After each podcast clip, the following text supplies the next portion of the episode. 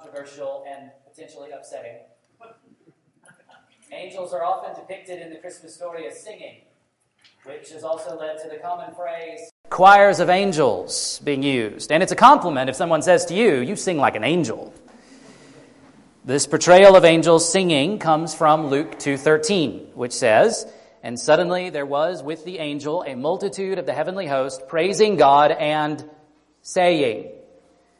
We quoted what they say in verse 14 earlier. The text does not say they were praising God and singing. There is no indication that the words of verse 14 were accompanied by music or were sung. Singing is certainly one way that we praise God, but it is not the only way. Now, I don't have a problem singing all the Christmas carols we just sang that talked about angels singing, because that's not really the point, is it? It's the content of their praise that's most important.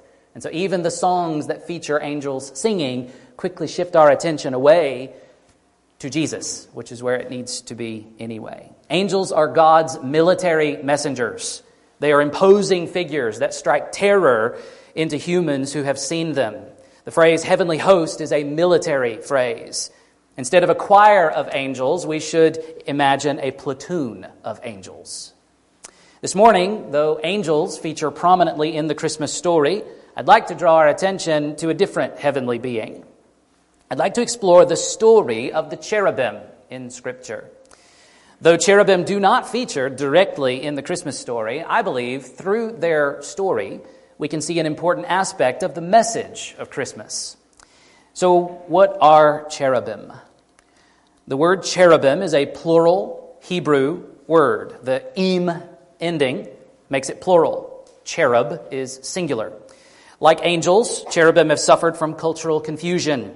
They are certainly not chubby little baby boys with wings. It's a sad commentary on church history that supposedly Christian artists in the Middle Ages connected biblical cherubim with pagan gods. Chubby little baby boys are representations of the Greek god Eros, the god of love and sexuality. We're more familiar with his Roman name and his association with Valentine's Day, Cupid. I wish English usage would have referred to these chubby little baby boys as cupids rather than cherubs but we're stuck with the confusion. The word cherub occurs 91 times in Scripture, only once in the New Testament in a passing reference. They are heavenly creatures associated very closely with God's presence. We get a description of what they look like in Ezekiel's visions. In Ezekiel chapter 1, the prophet receives a wildly bizarre vision, and he attempts to describe what he sees as best he can and he describes four living creatures. About a year later, in chapters 8 through 11, he receives a second vision with the same creatures. But in the second vision, he identifies them as cherubim. Look at Ezekiel chapter 1, verses 4 to 14. As I looked, behold, a stormy wind came out of the north, and a great cloud with brightness around it, and fire flashing forth continually and in the midst of the fire, as it were, gleaming metal. And from the midst of it came the likeness of four living creatures. And this was their appearance. They had a human likeness, but each had four faces, and each of them had four wings. Their legs were straight, and the soles of their feet were like the sole of a calf's foot, and they sparkled like burnished bronze. Under their wings, on their four sides, they had human hands and the four had their faces and their wings thus. Their wings touched one another. Each one of them went straight forward without turning as they went. As for the likeness of their faces, each had a human face. The four had the face of a lion on the right side, the four had the face of an ox on the left side, and the four had the face of an eagle. Such were their faces. And their wings were spread out above. Each creature had two wings, each of which touched the wing of another, while two covered their bodies. And each went straight forward. Wherever the Spirit would go, they went, without turning as they went. As for the likeness of the living creatures, their appearance was like burning coals of fire, like the appearance of torches moving to and fro among the living creatures.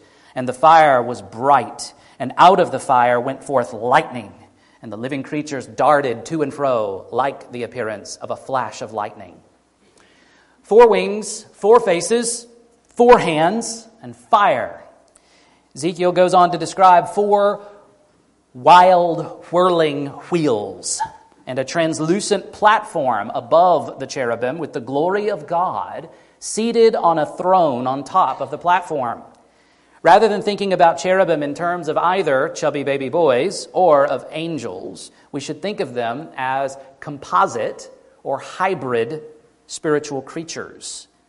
Thus, the Egyptian Sphinx is a better comparison. If you look and see on the screen an example of the Egyptian Sphinx, or the Greek Sphinx on the next slide, or the Persian Griffin on the next slide or the Assyrian Lamassu on the next slide. There are varieties of these kinds of composite creatures depicted in ancient cultures all over the world. I will suggest a reason for this in a few minutes. With these varieties in mind, we might be on the right track to suspect that cherubim are all hybrid creatures, but each one might be made up of different parts, different animals in creation. However, the biblical combination in Ezekiel suggests a divine rationale, at least for these four that Ezekiel sees in his vision. Author Daniel Hays suggests the various animals included in the composite form of the cherubim symbolize certain strengths those animals were renowned for the power of an ox, the strength and danger of a lion, the wisdom of a human, the aerial mobility and speed of a bird of prey. There's one other place in Scripture where we get a description of such creatures. John's vision of the heavenly throne room in Revelation 4 features what he refers to as four living creatures, the same phrase Ezekiel used in his first vision. John will never refer to these as cherubim, so it's possible that these are a yet different heavenly creature, but I believe we should see them as the same class of being that we meet in Ezekiel. Hear how John describes their appearance in Revelation 4, verses 6 to 8. And around the throne, on each side of the throne, are four living creatures, full of eyes in front and behind. The first living creature like a lion, the second living creature like an ox, the third living creature with the face of a man, and the fourth living creature like an eagle in flight. And the four living creatures, each of them with six wings, are full of eyes all around and within. And day and night they never cease to say, Holy, holy, holy is the Lord, God Almighty, who was and is and is to come. John doesn't give as detailed a description as Ezekiel does, but we can see the similarities. There are enough differences, however, to make us unsure whether they are the same kind of creature that Ezekiel saw or not. John compares one to a lion, one to an ox, one to a man, and one to an eagle whereas Ezekiel saw each one having features of all four. John's living creatures have six wings, Ezekiel's only had four.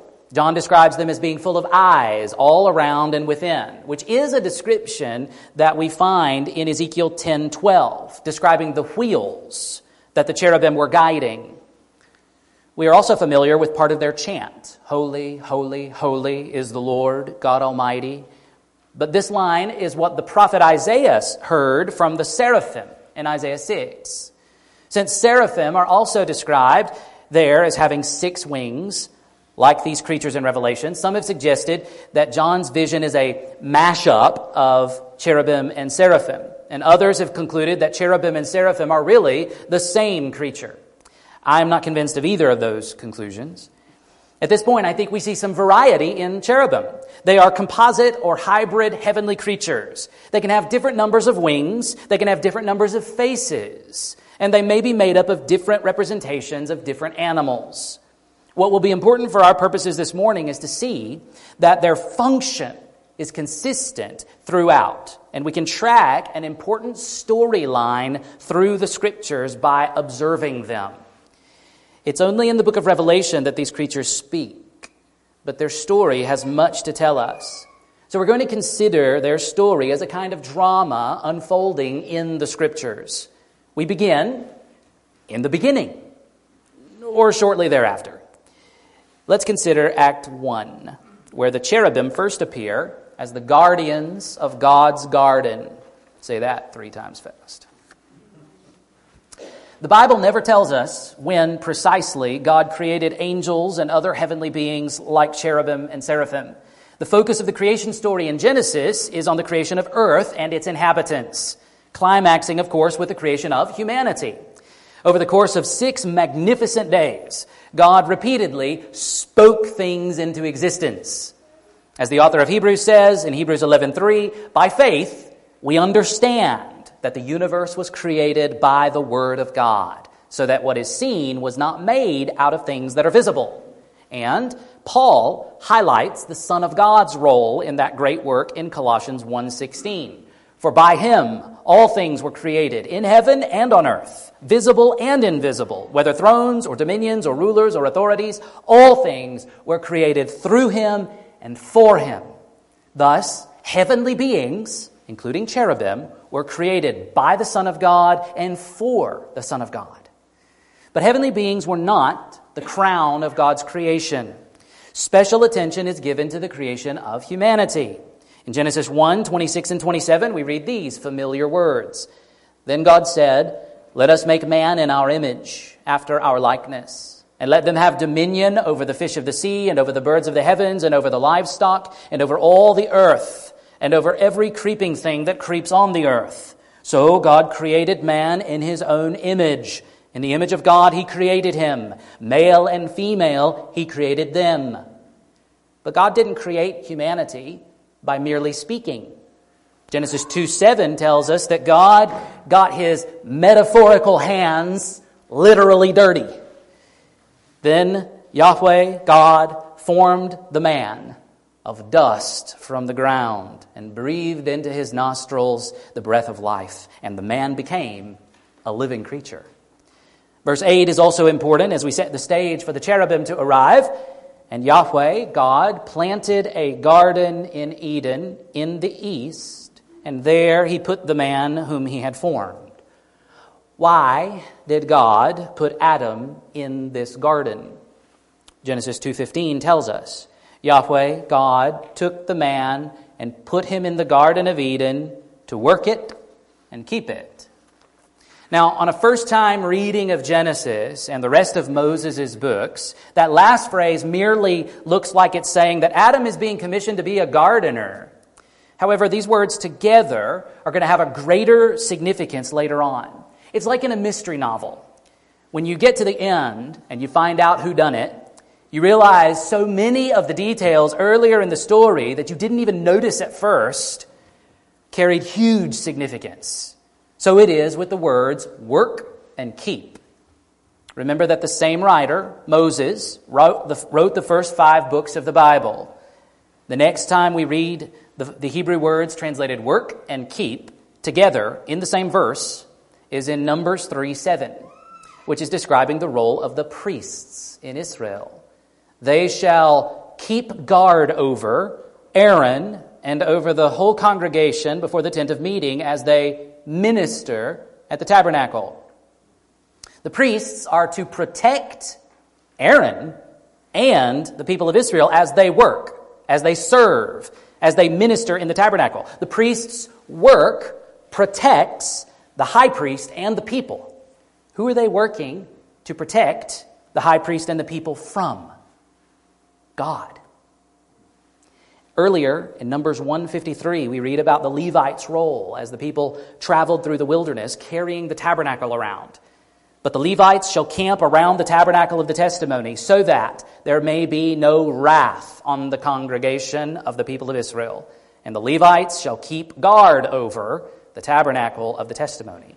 The Levites were camping around the tabernacle in order to prevent other Israelites from trespassing and touching the packed up materials of the tabernacle, which would still be considered to be holy, set apart for God's usage and God's presence.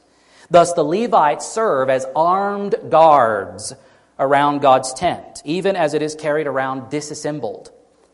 If Israelites trespass in holy space, Outside of the approved times and procedures, God's holy wrath could bring destruction to the people. So, how does this help us understand Adam's job in Genesis 2:15? Adam is being depicted as a priest. The garden is described in several ways that will later be echoed in the tabernacle and the temple of Israel. And the fact that God comes to walk with Adam and Eve in the garden makes the garden holy ground, sacred space. Adam's job is to protect that holy space, that garden sanctuary from anything unclean, unholy, or destructive. To work the garden and to keep the garden means to cultivate God's place to mediate God's presence to other aspects of creation and to protect that space from unholy encroachments. Adam was created as the prototypical priest. Thus, Adam was to be the guardian of God's garden. When we add this insight to the creation mandate given to Adam and Eve together in Genesis 1:28 where we read, "And God blessed them and God said to them, Be fruitful and multiply and fill the earth and subdue it and have dominion over the fish of the sea and over the birds of the heavens and over every living thing that moves on the earth. We can see that humanity was also commissioned in royal terms. Thus, humanity was created to be a royal priesthood. Indeed, this is the fundamental meaning of God creating humanity in his image.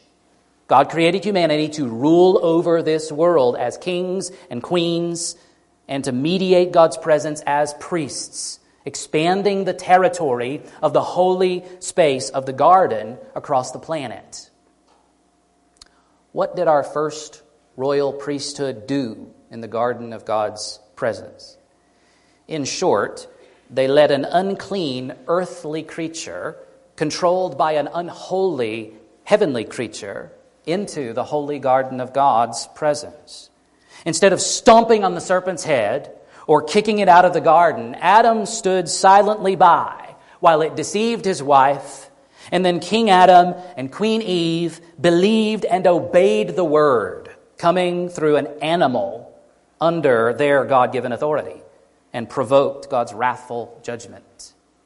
The drama of humanity in the Garden of Eden ends in Genesis 3 22 and 24. Then Yahweh God said, Behold, the man has become like one of us in knowing good and evil. Now, lest he reach out his hand and take also of the tree of life and eat and live forever. Therefore, Yahweh God sent him out from the Garden of Eden to work the ground from which he was taken. He drove out the man and at the east of the Garden of Eden, he placed the cherubim and a flaming sword that turned every way to guard the way to the tree of life. Notice the phrase to work in verse 23 and the phrase to guard in verse 24. These two were Adam's job in the garden, but now the jobs have been split and changed. Adam no longer works in the garden. He now works the ground, which will resist his efforts because of God's curse of judgment. The priest no longer has a temple. The king has lost his kingdom. Thus, Adam is no longer tasked with guarding God's garden. That task has been reassigned to the cherubim. As the curtain of the drama closes on humanity in the Garden of Eden, the curtain rises on Act 1 of the drama of the cherubim. Humanity has been exiled from God's presence, and a new guardian has been put in place. But now, the guardian of the garden is working to keep humanity away from God's presence and away from God's gift of life. Theologian Ryan Lister writes In one swift act, the Lord replaces Adam with the cherubim, who, in an ironic twist, are charged with keeping Adam, the original guardian and protector of Eden, from re entering the garden that was once his to keep and to tend. Posted like sentries, armed guards, an unspecified number of cherubim are stationed at the eastern entrance of the garden, armed with a double bladed, spinning, fiery red lightsaber. At least that's how I imagine it now.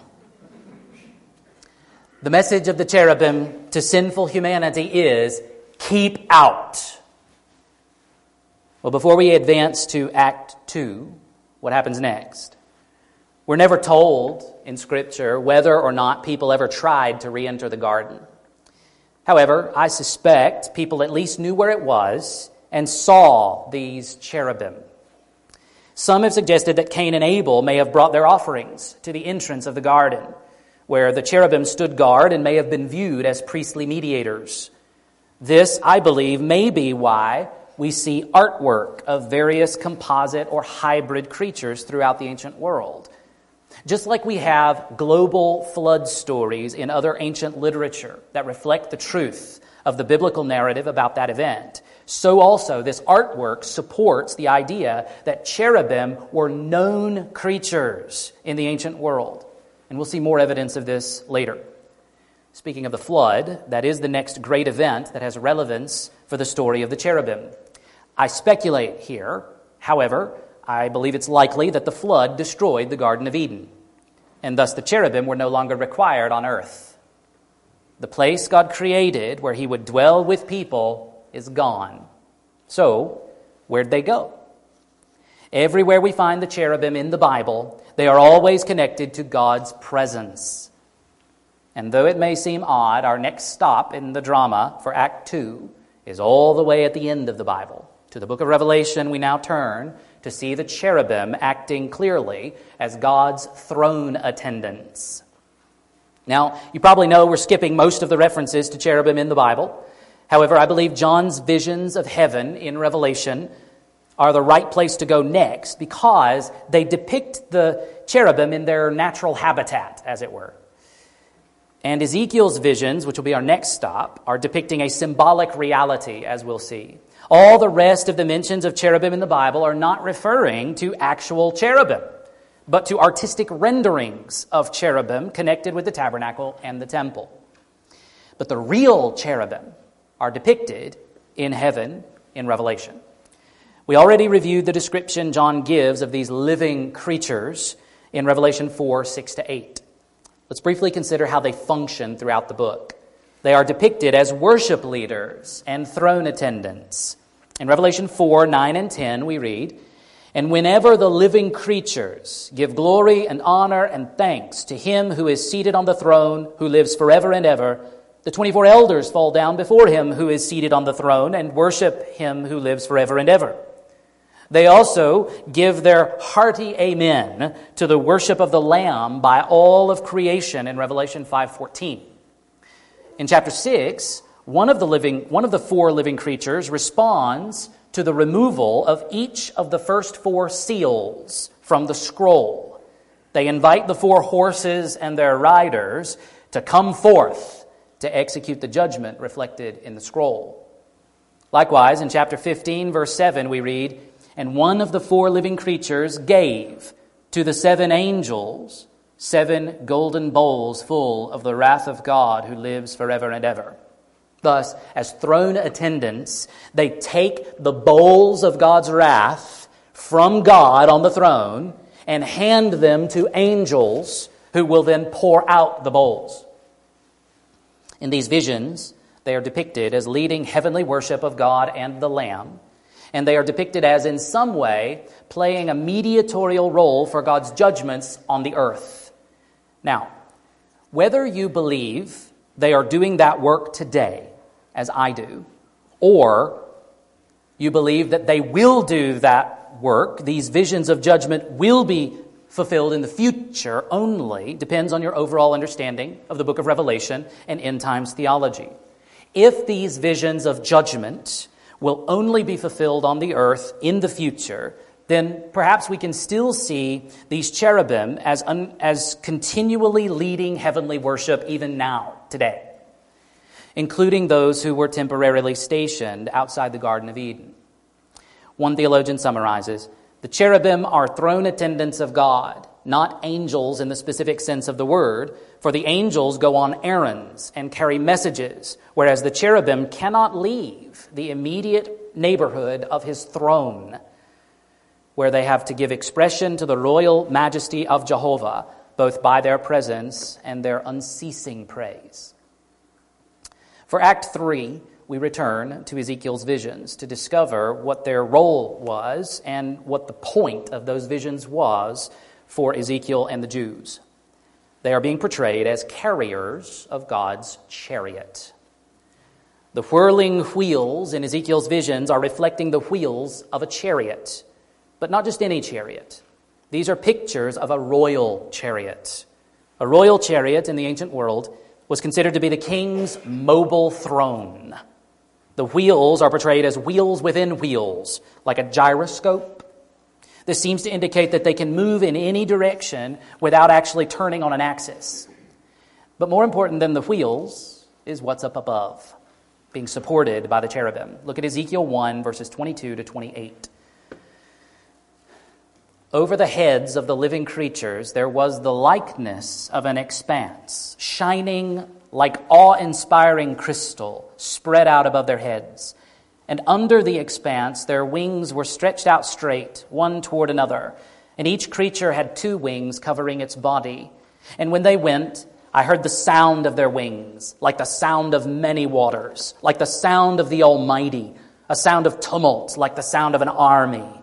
When they stood still, they let down their wings, and there came a voice from above the expanse over their heads. When they stood still, they let down their wings. And above the expanse, over their heads, there was the likeness of a throne, in appearance like sapphire. And seated above the likeness of a throne was a likeness with a human appearance. And upward from what had the appearance of his waist, I saw, as it were, gleaming metal, like the appearance of fire enclosed all around. And downward from what had the appearance of his waist, I saw, as it were, the appearance of fire, and there was brightness around him. Like the appearance of the bow that is in the cloud on the day of rain, so was the appearance of the brightness all around. Such was the appearance of the likeness of the glory of Yahweh. And when I saw it, I fell on my face, and I heard the voice of one speaking. The significance of the vision of God's glory is well attested by Daniel Hays, so I'll quote his summary. He writes, The uniqueness of this chariot throne is that it is completely mobile. It can go up, down, backward, forward, or in any direction in an instant without having to turn. The point seems to be that the glory and the presence of God and his sovereign reign over all things from his exalted throne are not limited to the temple in Jerusalem, but are completely mobile to move anywhere God pleases, even to Babylon, where Ezekiel is residing. So Ezekiel receives this vision in the year 593 BC. Almost exactly one year later, he receives a second vision, which he describes in chapters 8 through 11. Chapter 8 begins with the Lord showing him the idolatry that was going on in the temple in Jerusalem. Now, it's important to remember that Ezekiel was a priest, and he had been taken as a prisoner into Babylon four years earlier when the Babylonian king Nebuchadnezzar deported a second group of exiles. Thus, Ezekiel receives this second vision in Babylon about five years before the Babylonians would destroy Jerusalem and the temple as God was punishing them for their idolatry. So, in the second vision, after Ezekiel was shown just how awful the idolatry had continued to escalate in Jerusalem since he had been dragged off to Babylon, he sees an elaborate vision of God's glory riding upon this spectacular cherubim driven chariot throne it seems like the vision is moving to its climax in chapter 10, verse 19, but then there's a pause and a redirection. Look at Ezekiel 10 19. And the cherubim lifted up their wings and mounted up from the earth before my eyes as they went out with the wheels beside them. And they stood at the entrance of the east gate of the house of Yahweh, and the glory of the God of Israel was over them. Note the entrance at the east gate. This reflects the east entrance of the Garden of Eden. Here we begin to see more connections between the Garden of Eden and the temple. They were both entered and oriented toward the east. As we read what Ezekiel saw, we expect the chariot to exit the building, but it doesn't immediately. Instead, Ezekiel goes on to describe how the Holy Spirit showed him more of the wickedness of the Jewish people. and he inspires the prophet to pronounce judgment against them. Then Ezekiel gives his first prophecy regarding the restoration of God's people and the coming new covenant. Then finally, the vision comes to its proper conclusion in 11, 22, and 23. Then the cherubim lifted up their wings with the wheels beside them, and the glory of the God of Israel was over them. And the glory of Yahweh went up from the midst of the city and stood on the mountain that is on the east side of the city. Ichabod, the glory has departed from Israel. Whereas in the Garden of Eden, God exiled the sinful people away from his presence. Here in Jerusalem, God abandons the sinful people before he exiles them from the place he had chosen for his name to dwell. The cherubim here serve as part of God's chariot, as the escorts of the divine king. The cherubim, the Lord here is described several times throughout the Old Testament as enthroned on the cherubim. And while Ezekiel receives a visionary picture of that reality, the people of Israel had earlier connected this idea with the Ark of the Covenant, specifically. And we'll come to the cherubim on the Ark in just a few minutes. But first, let's go behind the scenes of this great drama. Let's return to how cherubim were artistically depicted in both the tabernacle and the temple. Why were the Israelites commanded to sew depictions of cherubim into the curtains of the tabernacle? Look at Exodus 26 1. Moreover, you shall make the tabernacle with ten curtains of fine twined linen and blue and purple and scarlet yarns. You shall make them with cherubim skillfully worked into them.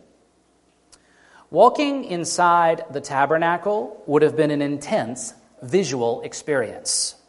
The curtains, which formed the walls of the tabernacle, would have been made of blended materials of bright white, blue, purple, and deep scarlet, with cherubim scattered around. This probably would have given off an impression of being surrounded by fire, not to mention these terrifying composite creatures staring at you from every direction. Notice that it's nowhere described what these cherubim looked like. This again suggests that the Israelites were familiar with what they looked like, and the craftsmen would have known how to design them into the fabric. Or at least, given the Holy Spirit's inspiration and empowering of the craftsmen, we can be sure that however the cherubim were depicted, it was exactly as God intended, whether they were modeled on particular cherubim in heaven or not. But then in verse 31, another set of cherubim are specified. And you shall make a veil of blue and purple and scarlet yarns and fine twined linen. It shall be made with cherubim skillfully worked into it. This would be the curtain that would separate the holy place from the Holy of Holies, enclosing the Ark of the Covenant within. The tabernacle was to be the place where God would meet with his people and the Holy of Holies was the place where God would accept the annual sacrifices of atonement for the people. Thus, the images of the cherubim throughout the tabernacle should have reminded Israelites of the cherubim guarding the entrance of the Garden of Eden. To come into the tabernacle is to draw near to God, and that is dangerous for sinners. But there's a beautiful message here as well. Whereas the real cherubim barred humanity from getting close to God at all, forbidding people from re entering the Garden of Eden. Here in the tabernacle, God has made a way to dwell with sinful people. On the Day of Atonement, once a year, the high priest of Israel enters the Holy of Holies, representing the people of Israel, and in doing so, he reverses Adam's exile from God's presence. The entrance of the tabernacle is always to be facing east, echoing the entrance of the garden. And the high priest enters with the blood of animals to make atonement for himself and for the people, and to provide cleansing for the tabernacle itself, since the people's sin brings defilement even to God's holy space. Just as the sword of the cherubim outside the garden threatened death to anyone who would attempt to approach the holy God in Eden, so also the high priest only gains entrance through death. And God has graciously chosen to accept the death of a substitute animals in the place of the deserved death of the people. Notice that the cherubim in the tabernacle are not depicted with the flaming sword. Instead, the priest brings the blade that executes the substitute so that God may dwell with his sinful people again. The artistic portrayals of cherubim were to be magnified in the temple. They were to be carved into the walls, doors, and various stands or pillars in the temple, as well as in the entrance to the Holy of Holies. In 1 Kings 6:29 we read, "Around all the walls of the house he carved engraved figures of cherubim and palm trees and open flowers in the inner and outer rooms." The addition of trees and flowers as part of the decor of the temple was surely designed by God to hearken back to the Garden of Eden. The temple in Jerusalem is to be viewed as the next phase of the return to the garden. Like with the tabernacle, the cherubim create an ominous warning, but they still are not depicted with the flaming sword. Thus, the way for sinners to walk with God has been established. But it is still an awe inspiring experience not to be entered flippantly. And to emphasize that very point, even for the high priest himself, the Holy of Holies features additional cherubim. Look at 1 Kings 6 23 to 28. In the inner sanctuary, he made two cherubim 15 feet high out of olive wood. One wing of the first cherub was seven and a half feet long, and the other wing was seven and a half feet long. The wingspan was 15 feet from tip to tip. The second cherub also was 15 feet. Both cherubim had the same size and shape. The first cherub's height was 15 feet, and so was the second cherub's. Then he put the cherubim inside the inner temple. Since their wings were spread out, the first one's wing touched one wall, while the second cherub's wing touched the other wall, and in the middle of the temple, their wings were touching, wing to wing. He also overlaid the cherubim with gold. If you look at the next slide, you can see an image which imagines what this might have been like. The high priest has to walk into this room that's 30 feet wide, and when he walks in, he's confronted by two golden plated statues of hybrid creatures, each standing 15 feet tall, with wings stretched out from wall to wall. He only has this experience once a year on the Day of Atonement, but what a terrifying experience it must have been. These giant statues are standing guard over the Ark of the Covenant, which has two more solid gold cherubim on its lid. And it is to that famous box that we must now turn. This is where we find the gospel of the cherubim as we consider the Ark of the Covenant and the Holy of Holies. The first item the Israelites were instructed to build in relation to the tabernacle was the Ark of the Covenant. The full instructions are given in Exodus 25, 10 to 22, but I'd like to focus on the lid of this box, described in verses 17 to 22. Make a mercy seat of pure gold, 45 inches long and 27 inches wide. Make two cherubim of gold. Make them of hammered work at the two ends of the mercy seat. Make one cherub at one end and one cherub at the other end at its two ends, make the cherubim of one piece with the mercy seat. The cherubim are to have wings spread out above, covering the mercy seat with their wings, and are to face one another. The faces of the cherubim should be toward the mercy seat. Set the mercy seat on top of the ark and put the testimony that I will give you into the ark. I will meet with you there above the mercy seat between the two cherubim that are over the ark of the testimony. I will speak with you from there about all that I command you regarding the Israelites. He's addressing Moses specifically there. One artist's rendering of this box can be seen on the next slide. It is a curiosity of translation that the phrase mercy seat is the typical name that most English speaking Christians know of this lid. The translation predates the King James Version to some of the earlier but less familiar English translations. The Hebrew word is not related to the words for mercy, and it has nothing to do with the idea of a chair. The NIV has helped us by using the phrase atonement cover instead. The Lord tells Moses that he will meet him above this lid between these two cherubim. But it is also on this lid where the high priest will apply the blood of the sacrifices on the Day of Atonement. Leviticus 16:14 tells us this. He is to take some of the bull's blood and with his finger sprinkle it on the front of the atonement cover. Then he shall sprinkle some of it with his finger seven times before the atonement cover. That's to be repeated for each of the sacrifices for himself, for his family as priests, and for the people of Israel as a whole. What's happening in this act? What does it represent? Well, a detail found in David's words from 1 Chronicles 28 2 is important here. Then King David rose to his feet and said, Hear me, my brothers and my people.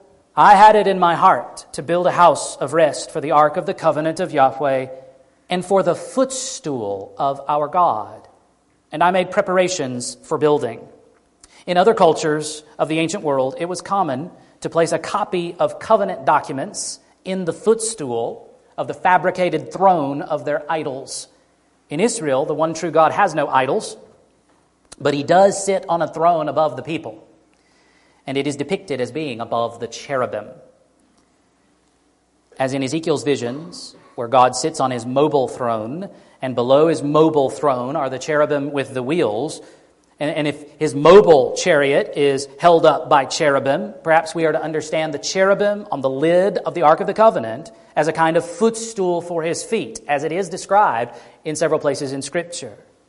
So that when he is sitting on his heavenly throne, his feet extend down into the temple and onto the Holy of Holies and onto the Ark of the Covenant itself. Inside the box were stored the tablets recording the covenant stipulations, the Mosaic law. Thus, God sits on his throne and he welcomes Moses to come before him at his feet. But there's more. Back in Exodus 25 20, notice that the cherubim are positioned in such a way that they're facing down, looking at the lid of the box, and their wings are overshadowing it. If the cherubim are the guardians of God's presence that they've always been, then they are looking down to point out the way to gain access to God's presence. Access to God goes through obedience to the law stored in the box. But if you can't obey the law in the box, the lid becomes the place of atonement where disobedience to that law can be forgiven when the blood of the sacrifices is applied. The cherubim bar the way against sinners who would approach God. Their golden likeness on the Ark of the Covenant reminds the high priest every year that to get to God, you've got to get past the cherubim. And God has made a way for humans to get past the cherubim. It's Jesus. Paul actually describes Jesus as fulfilling the purpose of the lid of the Ark of the Covenant. In Romans 3:25, he speaks of Jesus as the one whom God put forward as a propitiation by his blood to be received by faith. The Greek word translated propitiation in the ESV everywhere else literally refers to the lid of the Ark of the Covenant. It is the place where atonement was made. It is the place where the blood of the sacrifices was applied, on the very footstool of God's throne. And God received the death of Jesus as a perfect substitute for sinners. Jesus obeyed the law in the box completely, and he volunteered to endure the curse of the law in the place of those who had disobeyed the law but would come to him in faith and repentance. Moreover, Jesus' death on the cross did something else that connects with the cherubim. The moment Jesus died, we are told in Matthew 27 51, and behold, the curtain of the temple was torn in two from top to bottom. That curtain, embroidered with images of cherubim all over, communicating the message to sinful people keep out. That curtain was destroyed showing that the way to experience God's presence is no longer shut.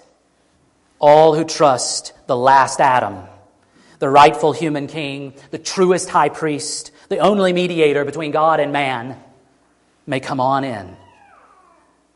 A man has made it past the cherubim. The divine man has taken up his post as royal priest over a new creation. The gates of, to God's presence are open wide once again. After the destruction of Solomon's temple by the Babylonians, the Ark of the Covenant was never seen again, surely melted down in Babylon. Jeremiah prophesied thus in Jeremiah 3:16. And when you have multiplied and been fruitful in the land, in those days, declares Yahweh, they shall no more say, The ark of the covenant of Yahweh. It shall not come to mind or be remembered or missed. It shall not be made again. He's looking ahead to the restoration of God's people after their judgment. The new covenant will no longer require an ark, and the new creation will no longer require cherubim as God's protective presence, the guardians of God's presence. Believers in Jesus have unrestricted access to God without threat of judgment. Emmanuel has come.